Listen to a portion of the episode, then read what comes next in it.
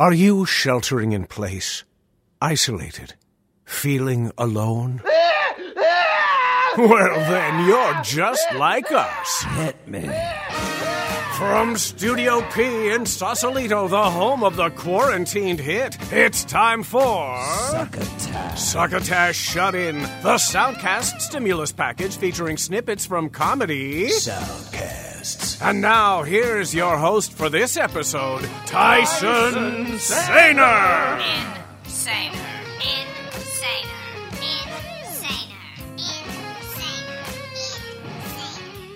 Saluton, estes me, Tyson Sainer. I'm your host this week, the week before last, and presumably the week after the next one. Last week, and presumably next week, your host will be Mark Hershon, who created Succotash the Comedy Soundcast Soundcast. We've been sharing hosting duties to push out miniature weekly shows for your listening pleasure in this thing we now call Succotash Shut In.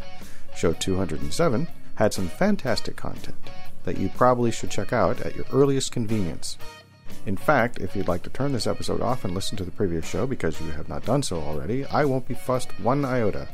Technically, I won't even know, uh, unless you tell me. Or if you tell Mark Hershon and he relays that info to me.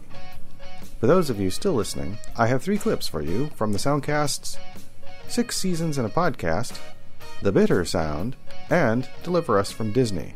Of course, we have an ad from our longtime fake sponsor, Henderson's Pants, and our more recent fake sponsor, TrumpPoetry.com. So, let's get to it. Leading the pack, it's Six Seasons in a Podcast from Alex Burdine. It's a soundcast that focuses on the Dan Harmon created television sitcom Community, and its description says it's been 10 years since the debut of this amazing show. I wanted to talk to the people behind the scenes to uncover who wrote what and what it was like bringing to life our favorite comedy. We'll talk about the best jokes, the best moments, and everything we've learned from six years at our favorite community college, Greendale. So, this clip is from May 21st, 2020. It's from Season 1, Episode 21, Advanced Television Studies, with special guest Neil Goldman. And in the description it says, This week I talked to Neil Goldman, executive producer and writer of Community. He took me to school on how to make great television as we revisit Scrubs, Family Guy, and yes, Step by Step. I love talking with him, and I know you're going to enjoy his inside look on making TV we love. Uh, what uh, ways do you think Community is uh, like uh, Scrubs? Because I, I think there's uh, you have this cast, you have these misfits that come together. Um, do you have anything that jumps out to you?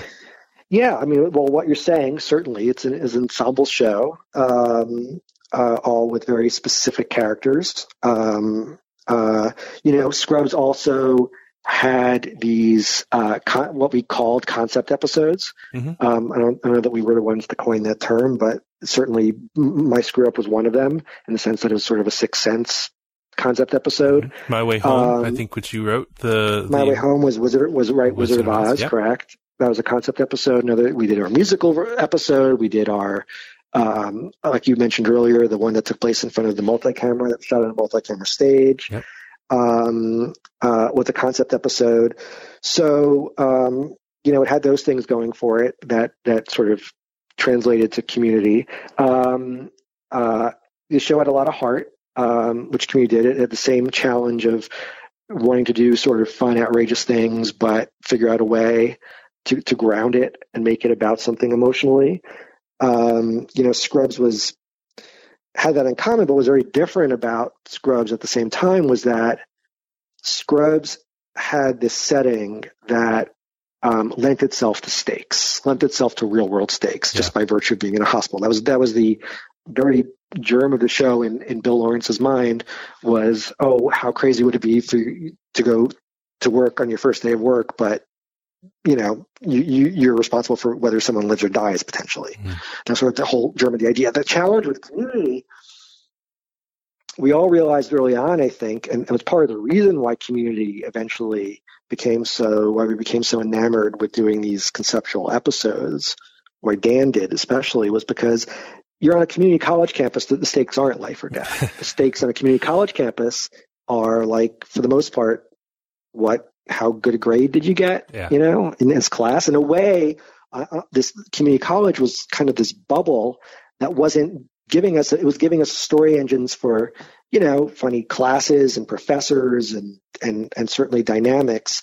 But I think Dan knew early on that we weren't going to necessarily, and he didn't want to get it. Was, by design, it wasn't about like, oh, every episode of the show is going to be about how well we're doing in school. It just no one no one would care ultimately, Yeah. because the fact is they were still in school for another few years. So um, you know, one of the big arguments in that show, and one of the big um, themes of, of conflict between the studio and Dan and the network and Dan, and, and, and all of us, it wasn't just Dan, was the, the desire from the network and the studio, and it was a well meaning desire. We, we understood where it was coming from to make the show, quote unquote, more accessible, Hmm. to make the show, quote unquote, more normal Right. you know, have the shows be about. But but part of the argument we would say back to them was, well, again, it's like we're always going to do shows, and this is why ultimately where the challenge came in, um, that were about the characters' relationships with one another, their dynamics with one another, and their dynamics as a group. You know, Scrubs didn't. Scrubs had a little bit less of that. Community's DNA was about was about the study room scenes. You know, uh, and and about the the um, I read someone's article today who wrote about you know in the wake of being on Netflix, people are, are, are being very cool and like listing off their favorite episodes. And Yeah. this gentleman's favorite episode was, was the bottle episode that Megan wrote with with the pen being stolen. You know, which was basically an episode just about group dynamics. You know, Yeah. uh, Just talked with her uh, about that episode. So, yeah. right, right. People With- uh, are, who are listening to this uh, know uh, very much so about that. We, yes, we talked about yeah. it for a while. right. Uh, you know, we could, and, and I- I said this to you off podcast before too. Like, we could, you could do a podcast about every episode Yeah. uh, of the show because of the way it evolved and they were so tricky. Uh, because Dan set the bar very high for the show in general, uh, but also for these episodes. You know, conceptually, uh, in terms of what he wanted to do and how he wanted to push things and how he really wanted to reinvent the wheel um, and do things that people never saw before. But getting back to that original point, that wasn't necessarily what Studio Network were after. Mhm. They, they they had some fears that, you know, or or it was fear slash sort of expectations of like the way con- TV conventionally works is that you know the audience, the anyone audience go, what the hell is this? Yeah. Uh, and the way around that uh, was to make sure that if we were going to do these big episodes, paintball being sort of the first one, I think that really um, crystallizes for us modern warfare Yeah. that ultimately the, the, it couldn't just be about the characters playing paintball and who's going to win. Mhm. That episode, it wasn't until we figured out that um, it needed to be about Britta and Jeff's relationship Mhm. uh, and, and, and play with the romantic comedy that we've been sort of, you know, planting seeds for and arcing out through the season. That ultimately it wasn't going to feel like a sketch. Yeah. Um, the episode, because no one would care. That would get old very fast. It had to be following something that they were Mhm. invested in with respect to these characters and their relationships to one another. So, in addition to Apple Podcasts and other places that you can find soundcasts, you can find six seasons on a podcast at anchor.fm forward slash SIX hyphen SEASONS hyphen PODCAST. That is six dash seasons dash podcast. Next up, The Bitter Sound, created by none other than Davian Dent of Strange Times Podcast. Its description is short and to the point. It says, A stereophonic journey into a world of dark comedy, music, and strange audio. Yes, this is not your typical podcast, although I guess it's getting harder and harder to determine what that would be.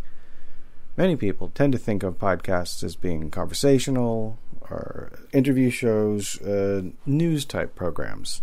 Um, but there's many soundcasts out there that are also narrative based or um, audio collages or a little bit of both.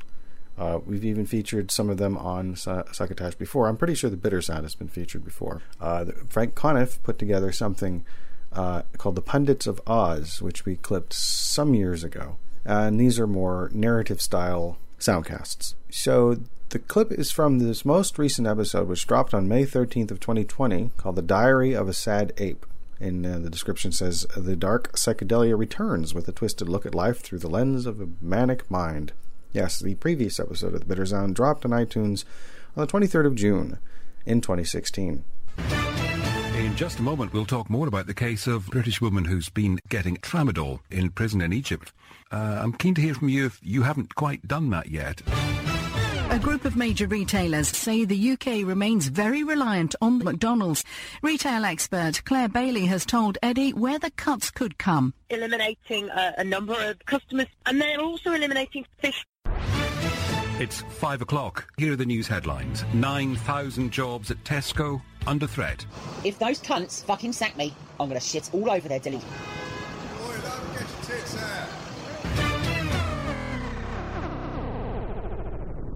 Tomorrow, MPs will return to the seemingly never-ending question of what to do about Brexit. Well, I can't speak. This is an ABC News special report. Now reporting. President Trump just appearing in the Rose Garden, about to announce a deal to reopen the government. Let's listen. As everyone knows, I have a very powerful drone. You what? We need 2,000 miles of criminals in Congress. No matter where you go, they're coming by the hundreds of thousands. At the same time, we need to increase drugs. They save good people from attempting hope. So let me be very clear. We really have no choice, and we want them to enjoy the blessings of criminal cartels, narco terrorists, and human traffickers.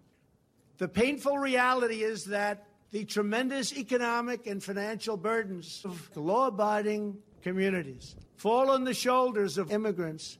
Duct tape put around their faces, around their mouths. In many cases, they can't even breathe. They're old, they're tired. And I want to thank you all very much. Thank you very much.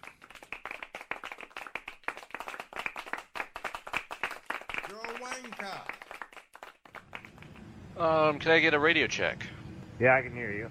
Okay, roger that. Uh, good afternoon, Edwards here, First Bay Tower. This is Learjet, call sign Alpha Mike Alpha, uh, sorry, Mike Alpha Mike Alpha. We're looking for landing clearance. We spawn in the air over the uh, localizer approach 17 right, looking to transition into a downwind base to final for a full stop landing.